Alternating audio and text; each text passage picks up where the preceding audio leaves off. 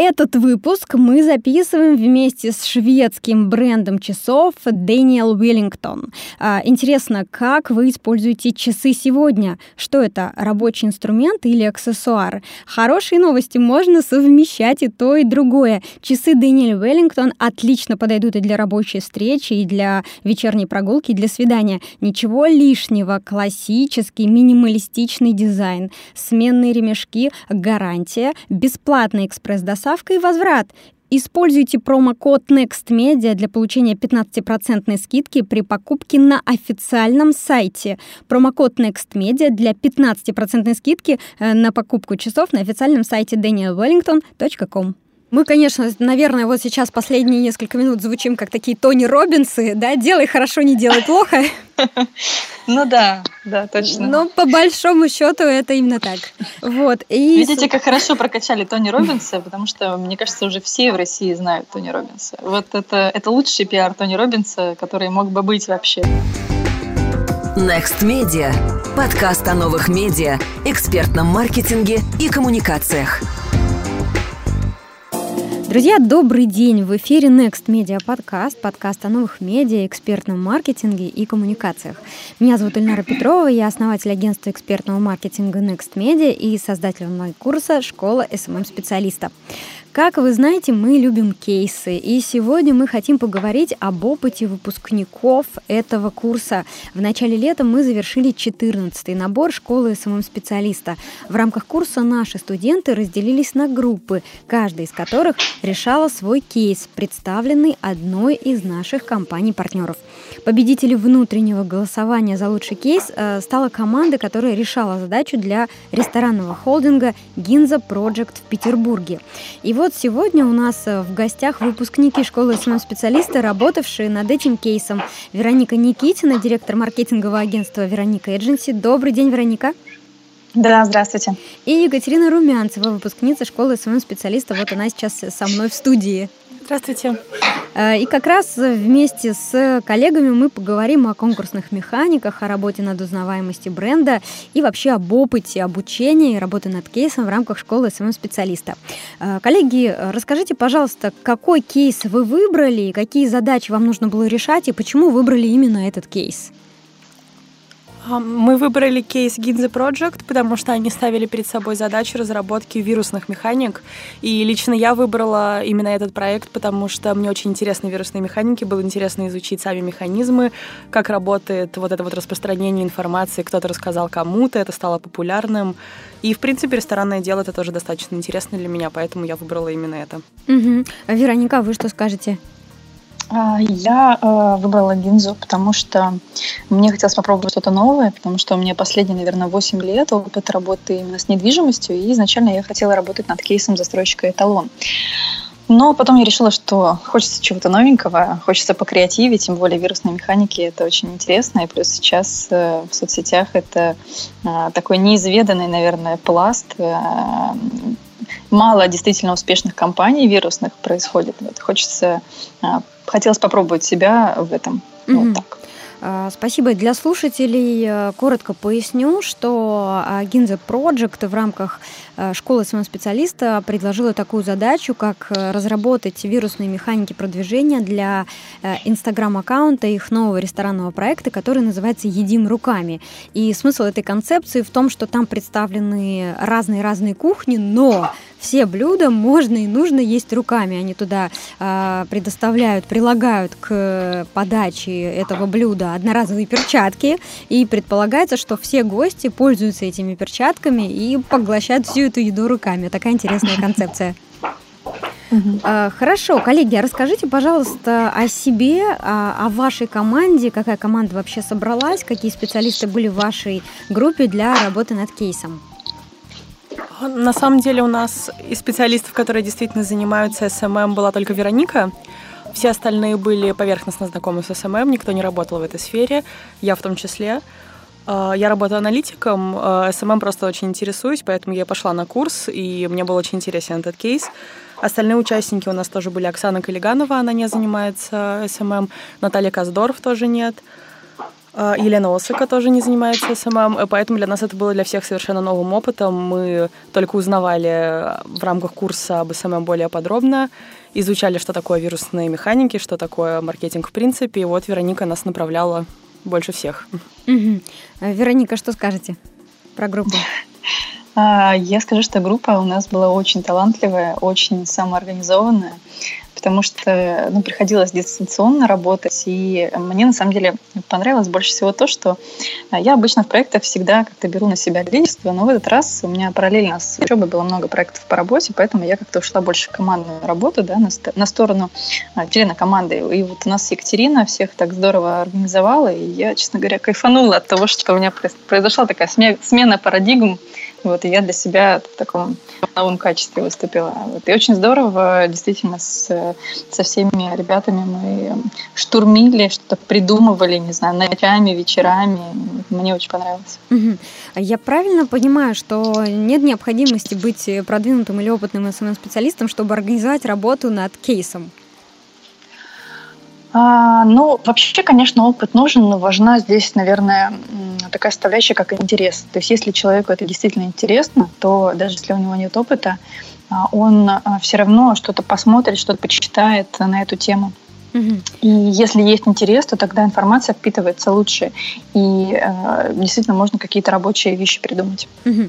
А, я правильно понимаю, что вы в процессе прохождения лекций, вот прослушали лекцию, а взяли оттуда какие-то знания, какие-то инсайты, какие-то открытия и думаете, как это можно приложить в рамках вот этого кейса для гинзы и крутите дальше это?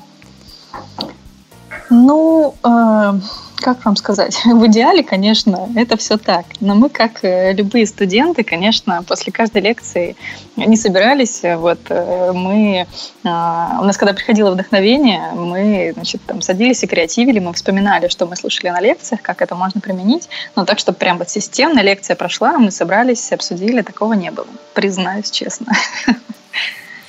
Да, использовали очень много дополнительных материалов в самом начале, потому что информации именно о вирусных механиках было, когда мы распределяли кейсы, еще достаточно мало, поэтому нам нужны были дополнительные источники информации.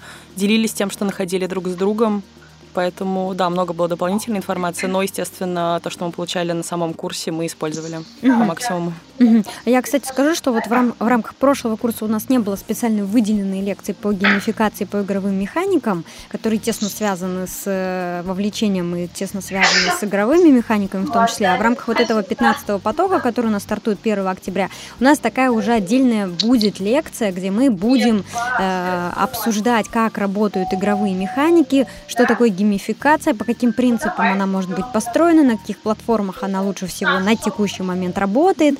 И там тоже будет домашнее задание по проекту, где нужно будет это все отработать.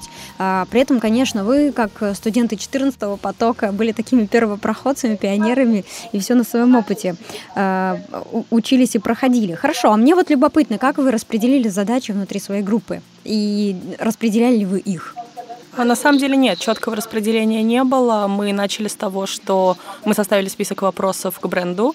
Нам нужно было понять, как они сами оценивают свою целевую аудиторию, какие задачи перед собой и перед нами ставят. А, поэтому сначала мы работали именно над вопросами, собирали их, э, спрашивали друг у друга, что можно еще добавить, чем это можно дополнить. Потом, когда мы уже получили ответы на эти вопросы, мы их разбирали, анализировали, систематизировали, чтобы все было по определенным темам. И уже после этого просто работали на тему, у кого какие есть идеи для каждой из поставленных задач. Угу. А у меня вот такой вопрос, как у куратора школы своего специалиста, почему вы решили прийти в школу, э, каких знаний вам не хватало на том этапе, когда вы записывались на курсы, и удалось ли вам их получить? А, да, я пришла на школу, потому что я планирую в ноябре запускать проект, связанный с фарфоровыми шарнирными куклами, и я совершенно не имела никакого представления о том, как это может, эм, ну, так сказать, выстрелить в социальных сетях. Очень интересно, как происходит вот эта вот магия, когда люди ни о чем совершенно не знают, и потом вдруг кто-то кому-то тоже сказал, опять же, говоря о вирусных механиках, но и не только о них. Как привлечь людей, которые будут заинтересованы именно в этом продукте. И да, я очень много почерпнула на этом курсе. Какие-то вещи, которые кажутся, когда ты о них уже знаешь, они кажутся элементарными, но до этого нужно, чтобы тебя кто-то к ним привел. То есть, поэтому эта информация, да, она действительно очень э, ценная. Угу. Вероника, вы что скажете? Вы же уже профи. Да, я на самом деле в соцсетях не такой уж прям сильно профи. Я в маркетинге работаю, конечно, уже порядка 10 лет, и в основном я работала в крупных компаниях в качестве директора по маркетингу. Вот. Последнее место работы у меня было центральный аппарат Сбербанка на проекте по недвижимости и ипотеке «Дом Клик». И я там больше занималась стратегией, работой с продуктом, брендингом. Вот. А с соцсетями опыта было мало, поэтому я, наверное, последний год стала активно изучать эту тему. У нас стали появляться клиенты а, на эту тему. Ну, то есть после Сбербанка я а, ушла и открыла свое агентство, и, значит, начали мы также осваивать тему соцсетей, поэтому я сейчас постоянно учусь, и, а, ну, несмотря на то, что я руководитель, я считаю, что нужно нужно всегда понимать, как это все делается руками, участвовать в каких-то мозговых штурмах и ну, общаться с новыми людьми, а, брать какие-то новые проекты. Поэтому для меня было важно а, как-то систематизировать э, свои знания, познакомиться с новыми людьми и какие-то а, новые задачи порешать. Вот так. Да, присоединяюсь, просто потому что даже если ты руководитель, у тебя нет возможности грамотно делегировать, если ты не понимаешь, как вообще этот процесс построен. И, конечно, бывают добросовестные исполнители, бывают недобросовестные исполнители, а если ты не понимаешь э, как это все должно работать, то ты не понимаешь, сколько минут, сколько часов э, может занимать эта работа, ты не понимаешь узкие места, и это значит, что здесь очень многое уже зависит не от тебя, не от того, как ты ставишь задачи, не от того, как ты, может быть, их контролируешь, не от твоих классных идей, а от того, насколько э, добросовестный исполнитель или у тебя партнер или сотрудник, а здесь уже появляются риски у бизнеса. Да, согласна полностью. Угу. А вы работали в том числе над узнаваемостью бренда вот этого ресторана, да, едим руками. Какие стратегии вы придумали, предложили, а, а, например, от каких идей отказались в процессе обсуждения? Мы поделили все стратегии, которые мы придумали, на онлайн и офлайн стратегии. Несмотря на то, что курс называется именно SMM, то есть он должен проходить, все должно проходить именно онлайн, а, мы все равно подумали, что если у нас есть хорошие идеи, связанные с офлайн продвижением, стоит их предложить. А, мы выделили несколько основных идей, в рамках которых а, нужно было рассказать людям о том, что такой ресторан вообще существует. И лучше всего это делать в тех местах, где именно этот ресторан расположен, чтобы людям было гораздо проще, они о нем сразу же узнали, сразу же его посетили. Вот, поэтому в офлайн стратегиях у нас были такие стратегии, как, например, раздавать карты, где отмечены достопримечательности города, и среди них, естественно, этот ресторан. Из-за того, что используются в ресторане перчатки именно розового цвета, мы подумали, что этот цвет можно прекрасно внедрить во все эти стратегии. Например, на картах будет указывать перчатка именно розового цвета на ресторан в том числе. Туристы и посетители города будут получать, просто жители города получать эти карты, и сразу, когда они будут думать, куда им пойти перекусить, они могут увидеть этот ресторан и пойти туда. А в онлайн-стратегиях мы выбрали э, именно вирусные механики, то есть что-то, что будет распространяться само по себе, потому что оно интересно как самостоятельный контент. Например, э, фотографии памятников Петербурга, известных черно-белые, черно-белые фотографии, и на памятниках надеты вот эти вот розовые перчатки. Мы подумали, что это будет привлекать внимание, потому что это что-то новое, люди не видели, что это такое. Им станет интересно, почему именно розовые перчатки, почему именно на этих памятниках. А какие, от каких идей отказались и какую обратную связь дали представители холдинга Гинза? То есть что они сами отметили для себя? А, представители холдинга, в принципе, сказали, что им понравились наши идеи. Например, одна из идей офлайн у нас была раздавать перчатки розовые в виде воздушных шариков. То есть это надутые перчатки, раздавать их недалеко от самого ресторана и каждому шарику прикреплять какую-нибудь открытку, допустим, со, со скидкой на посещение. И представители холдинга сказали, что эту идею, возможно, они озвучат в тот же день для того, чтобы ее реализовать. Достали им надо подумать над их э, наилучшей реализацией и так далее. Из идей, от которых мы отказались, так сложно уже сказать. У нас было очень много хороших идей, но в основном они все касались именно видео, потому что мы, когда изучали материалы о вирусных механиках, столкнулись с огромным количеством информации по видео и очень маленьким количеством информации по всему остальному. Поэтому сначала как-то получилось так, что вся работа у нас крутилась вокруг идей для видео, но потом мы подумали, что этого мало, нужно идти в какие-то другие сферы. Поэтому так сложно сказать, были ли у нас другие идеи именно по не связанные с видео по продвижению онлайн и от чего мы отказались.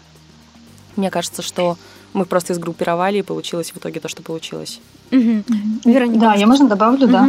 А, то есть, ну, вообще стратегически мы, конечно, думали о том, что чтобы нам обеспечить узнаваемость, нам нужен охват. Поэтому мы думали, какие решения нам дадут максимальный охват. То есть от этого отталкивались. И это, то есть, какие-то вирусные истории, да, это конкурсы или какие-то мероприятия, которые будут стимулировать пользователя создавать свой контент, да, и который будет распространяться по их соцсетям. Вот. И Екатерина уже там несколько примеров назвала. У нас были еще и простые механики, например, какие-нибудь конкурсы а, в Instagram Stories, например, там был конкурс, объявляется охота на сангрию, и ежедневно ресторан публикует сторис, в котором руки в розовых перчатках показывают букву или число. Через неделю пользователь, следивший за аккаунтом ресторана, он из этих э, там, букв или чисел собирает пароль, произнося который в ресторане он получает график, э, графин с э, сангрией.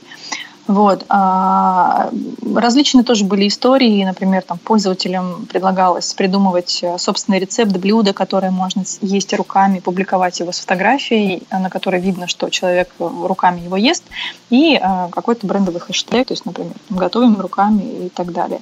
А, были у нас еще такие идеи, которые ну, немножко холодно были восприняты заказчиком, а, мы придумывали сценарий для вайнов, которые можно было бы снять а, либо самостоятельно, либо в партнерстве с блогерами. То есть они были немножко двусмысленные, немножко такие провокационные. Например? Поэтому заказчик их воспринял с осторожностью. Мне кажется, что они просто ну, не совсем были готовы на такие смелые решения.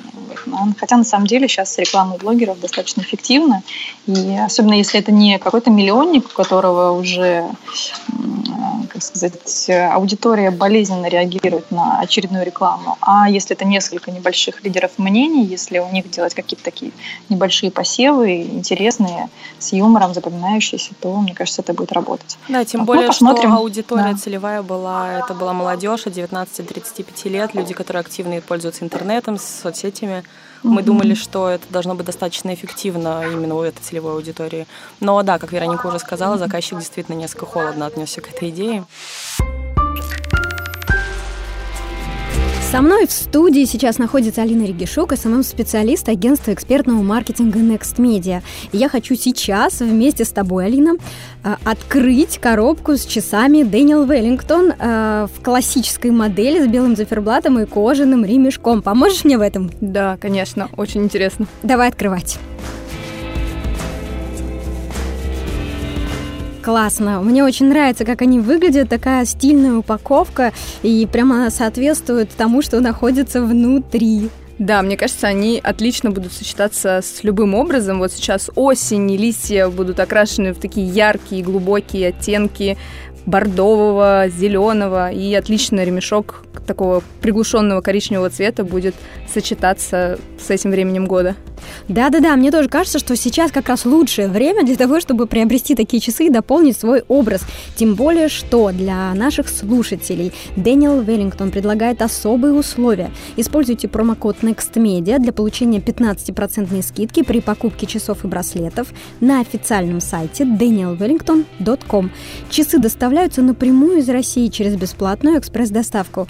Это означает, что вам не нужно будет заполнять таможенную декларацию. Это удобно и просто. Вы можете оплатить заказ при получении, а двухлетняя гарантия будет беречь вашу покупку. Заходите на сайт danielwellington.com, выбирайте свои часы и используйте промокод NEXTMEDIA для получения 15% скидки.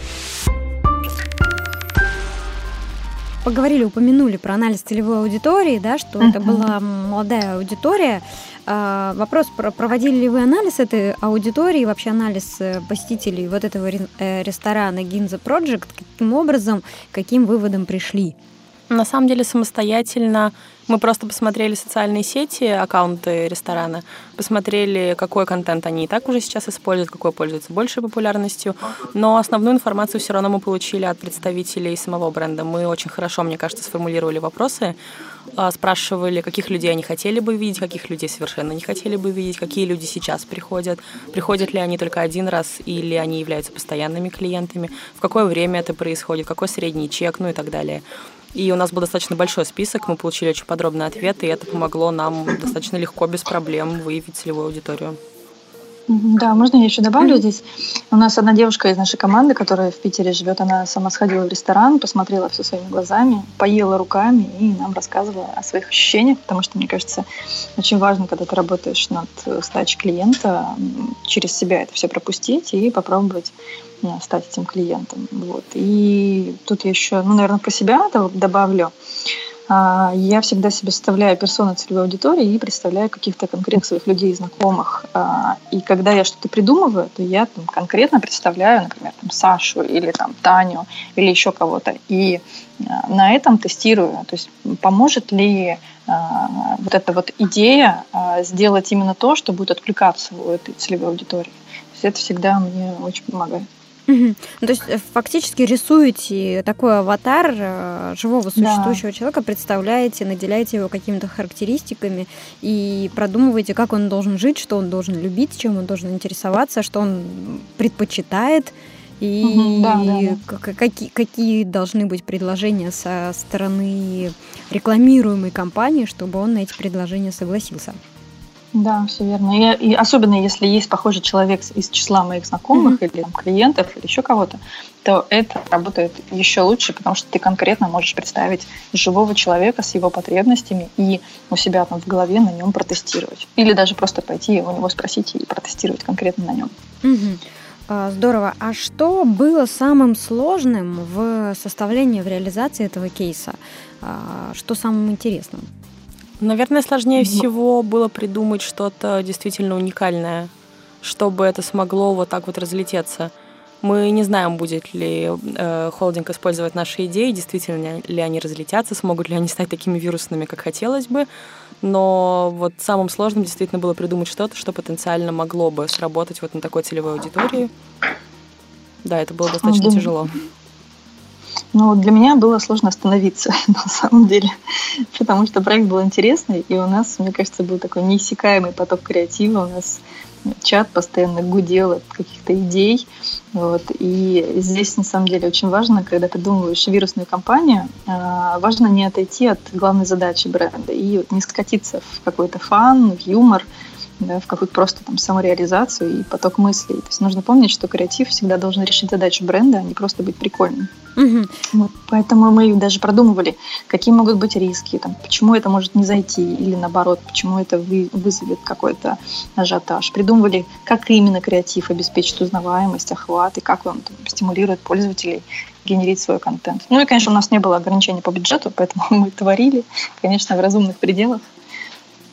А мне вот интересно, как вы организовывали вот эту работу по созданию идей? Ведь вы э, были расположены в разных городах. Э, возможно, у вас разные э, часовые пояса, там разная работа, да, разный ритм жизни. При этом вам нужно как-то собраться вместе, по какому-то плану провести мозговой штурм и прийти к каким-то результатам. Как вы это делали? Я пыталась систематизировать все идеи, вопросы и все остальное, что все писали, постоянно составляла какие-то большие списки, закрепляла их в диалоге ВКонтакте, чтобы было удобнее всем получить к ним доступ в любой момент. А, и все просто делились своими идеями тогда, когда они приходили к ним в голову. Действительно, у нас были разные часовые пояса, кому-то было совершенно неудобно собираться, как мы это делали обычно по вечерам поздно, потому что уже была ночь а, у кого-то в регионе. Поэтому, да, потом все, кто, когда было время, они просыпались, читали все, что мы писали, писали свои идеи, потом я заново это все собирала, представляла, у нас было много-много таких списков, все их читали, отписывали, что они прочитали, и так мы в итоге приходили к тому, что все довольны тем, что получается, отсеивали постепенно то, что нам казалось, допустим, слишком, не знаю, вызывающим.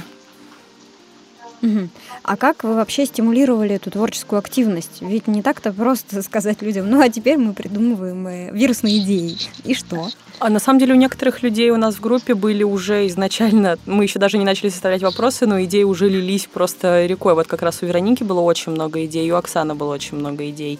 А, в основном они касались именно вот таких вот э, именно видео, Поэтому, о чем я говорила вот при, при предыдущем вопросе, что было сложно собрать, чтобы было несколько идей для разных категорий, допустим, узнаваемость онлайн, узнаваемость офлайн, конкурсные механики и так далее. Поэтому где-то было идей очень много, где-то было идей поменьше. Но в итоге, когда все-все делились своими идеями, их было огромное количество, их можно было адаптировать, допустим, взять идею, которая изначально предназначалась для видео, и придумать с помощью нее какой-нибудь конкурс. Так у нас получилось с одной из идей Вероники, она предложила и даже сделала самостоятельное видео для примера, каким оно может быть, такое очень теплое, душевное, демонстрирующая, что люди могут делать руками, допустим, любить, готовить, пробовать, что-то чувствовать. И мы придумали в связи с этим конкурсную механику, где люди могли бы делиться тем, что они чувствуют руками, с хэштегом «Чувствуем руками», привязать это к этому. Поэтому вот так все происходило.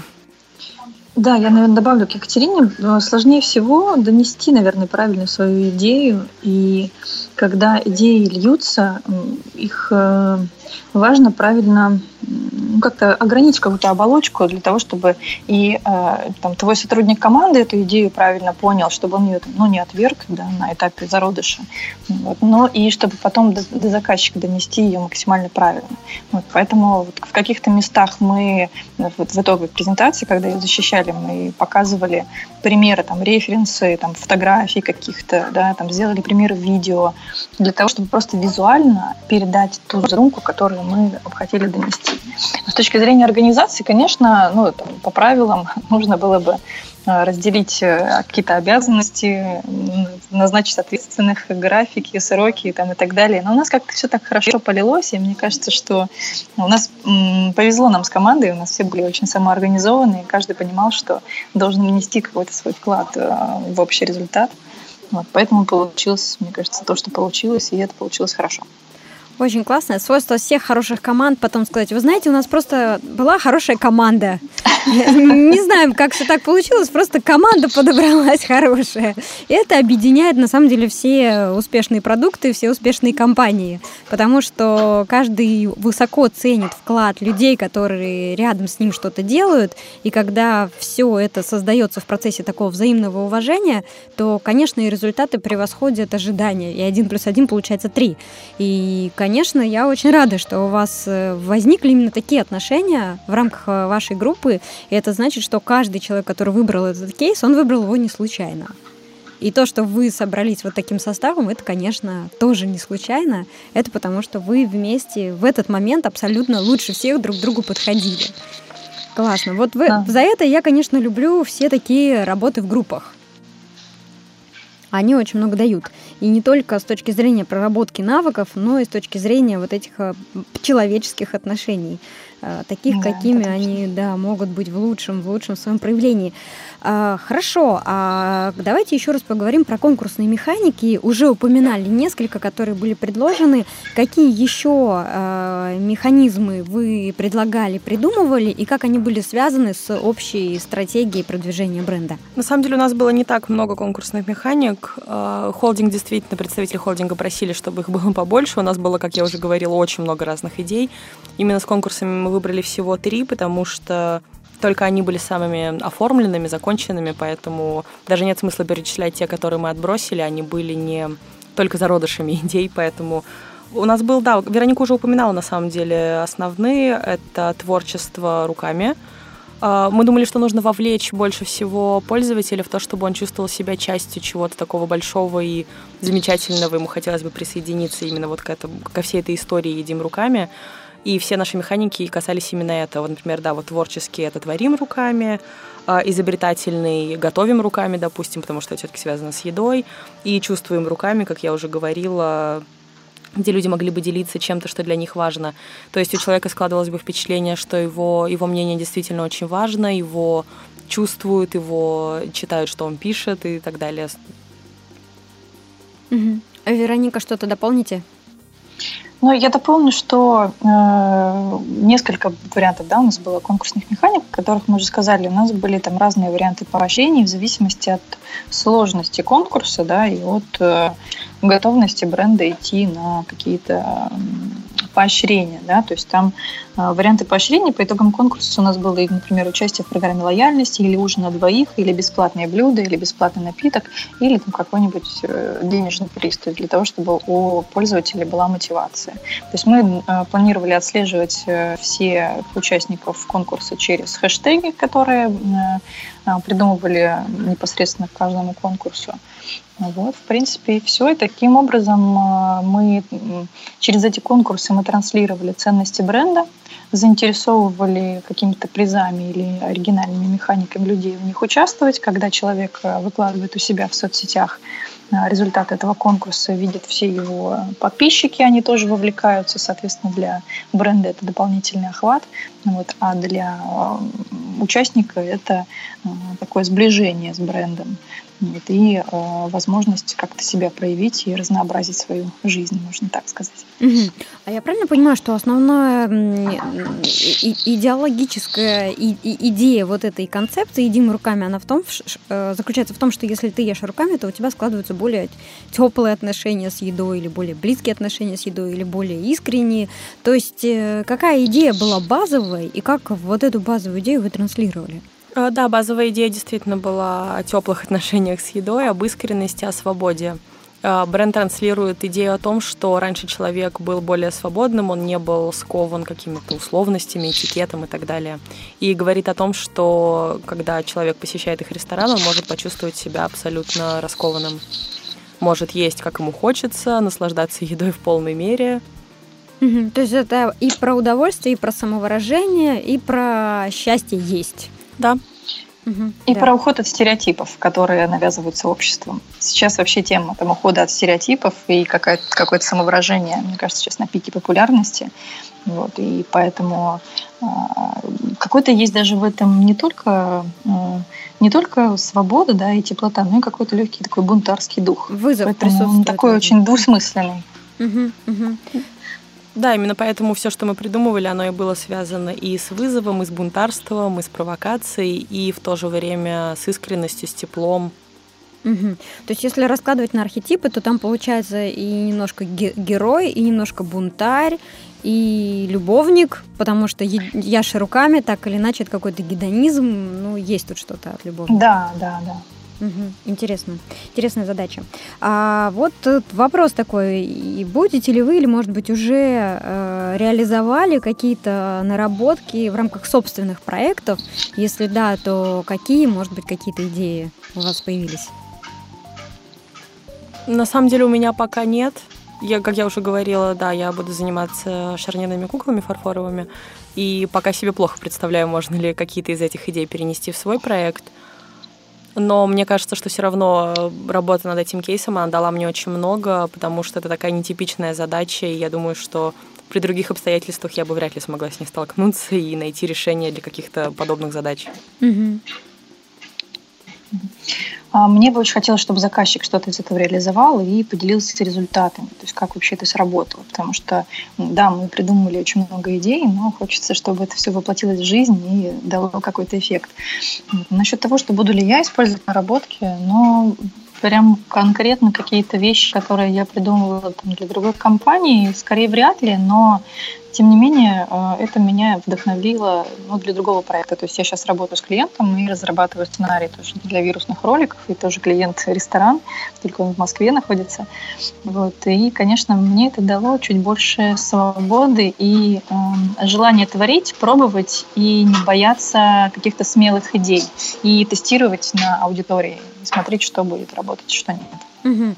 А как вам в целом опыт э, интенсивного брейнсторминга? Использовали ли вы какие-то методы расширения сознания, э, может быть, э, отказа от стереотипов или чего-то еще для того, чтобы эти идеи создавать?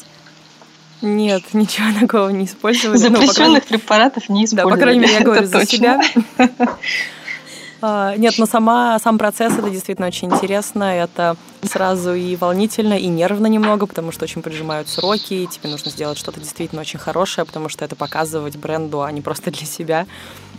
А, но это очень познавательно, очень много, очень много узнаешь в очень сжатые сроки, и действительно учишься решать задачу, даже если изначально она казалась тебе абсолютно невозможной. То есть казалось, что ее невозможно решить, и в процессе ты понимаешь, что видишь, как оно вот раскладывается, и получается действительно очень интересно и хорошо, и тебя это вовлекает в процесс.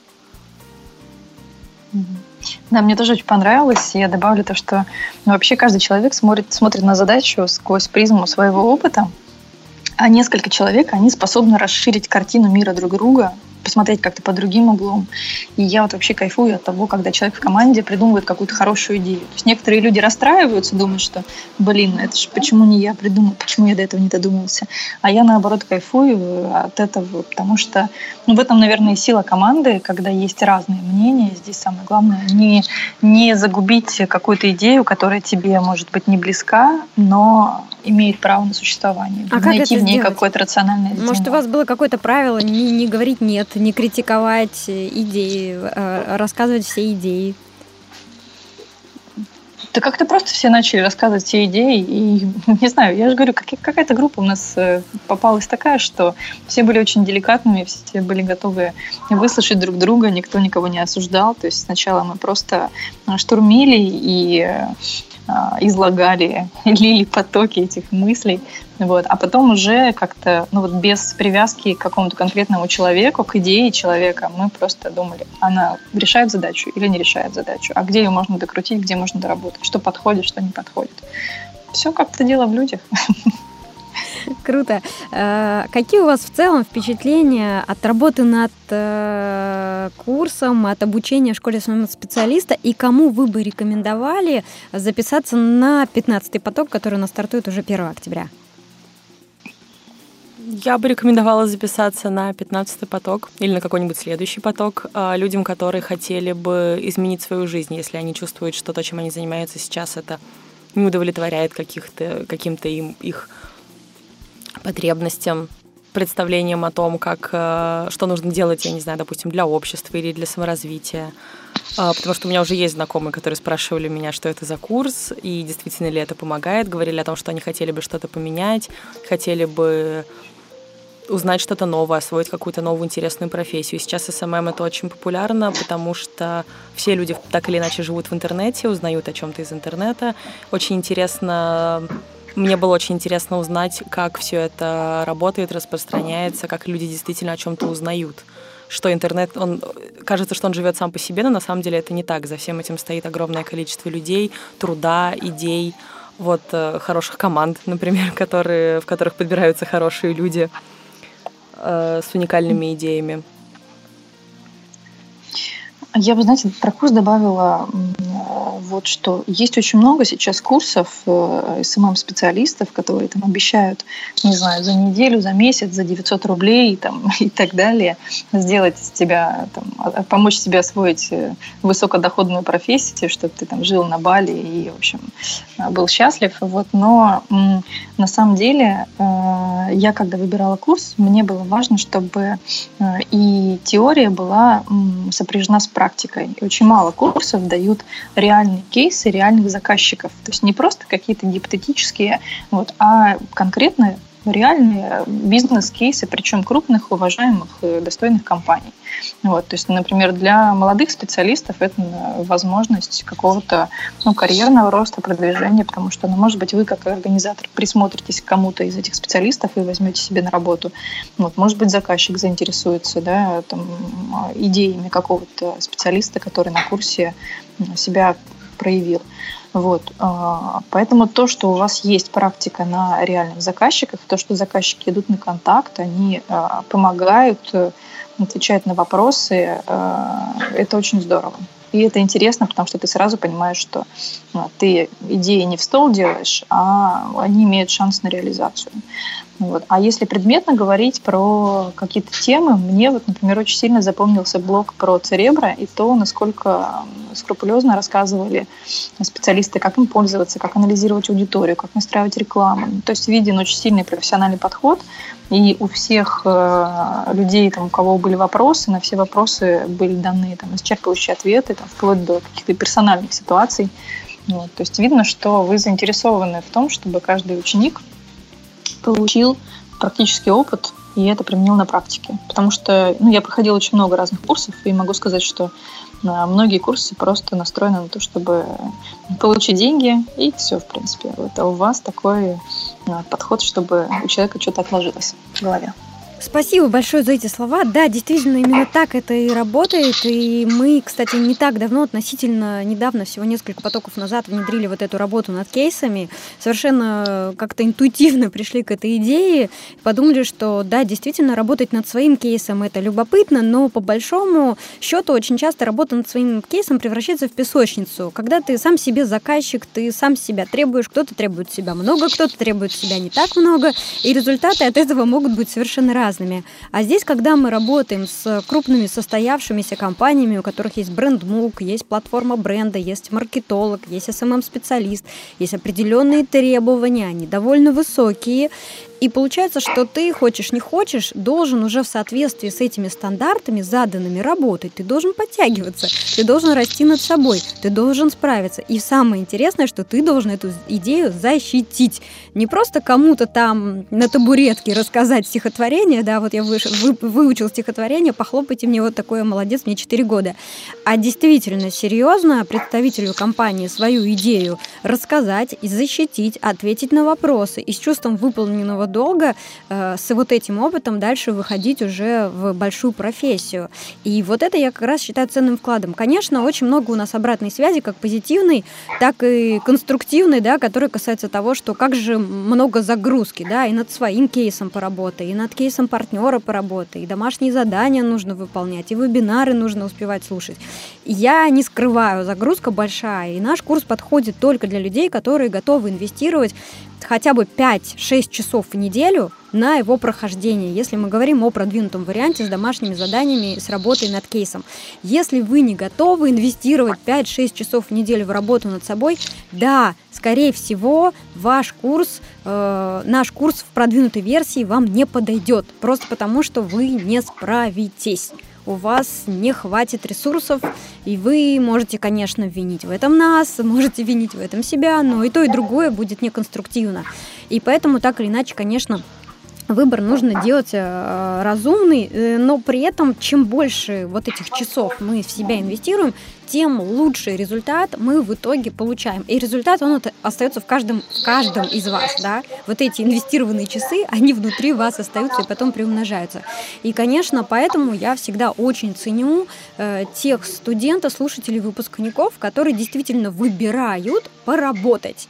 И потом в итоге выходят с вот таким огромным складом знаний, навыков, опыта и со связями, что немаловажно, да, потому что раз у вас получил, появились связи э, в холдинге Ginza Project, может быть, в моменте непонятно, к чему это приведет в вашей жизни, но э, жизнь разная, и что-то происходит в ней, и раз вот этот контакт вам действительно помогает.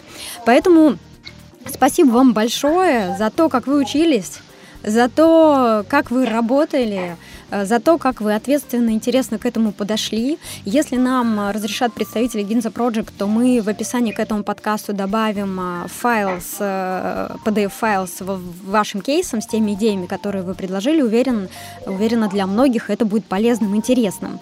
А вам, дорогие слушатели, я хочу рассказать, что в день моего рождения, 19 сентября, социальная сеть ВКонтакте анонсировала платформу для подкастов. И для меня, как для человека, который записывает подкасты с 2013 года, это по-настоящему большой праздник. Поэтому подписывайтесь, пожалуйста, на канал Next Media Podcast, чтобы получать уведомления в любимой социальной сети и быть с нами ВКонтакте vk.com slash nextmediapodcast vk.com slash nextmediapodcast. И еще раз хочу поблагодарить э, выпускников э, наших э, Веронику и Екатерину за время потраченное. И, может быть, если у вас еще остались какие-то последние слова напутствия, пожалуйста, поделитесь ими. Да, я как раз хотела сказать, что добавить к словам о курсе, что в очередной раз он показал мне а, как важно действительно работать, если ты хочешь чего-то добиться. То есть я всегда это знала, но именно этот курс, он еще раз мне об этом напомнил, и насколько эта работа бывает приятной, несмотря на то, что она очень сложная. Это очень важно и очень ценно в рамках этого курса. Да тут, наверное, знаете, в принципе, если ты хочешь чего-то достичь, себе придется работать. Поэтому если человек не готов работать, ему, наверное, и на курс нет смысла идти. Потому что просто прослушать курс, э, ну, это, наверное, в сто раз менее эффективно, чем прослушать курс, выполнить задание, пообщаться с реальным заказчиком и прокачать не только свои э, навыки в э, но и свои коммуникативные навыки по общению с клиентом. Потому что в жизни это очень сильно пригодится потом. Абсолютно согласна. Мы, конечно, наверное, вот сейчас последние несколько минут звучим как такие Тони Робинсы, да, делай хорошо, не делай плохо. Ну да, да, точно. Но по большому счету это именно так.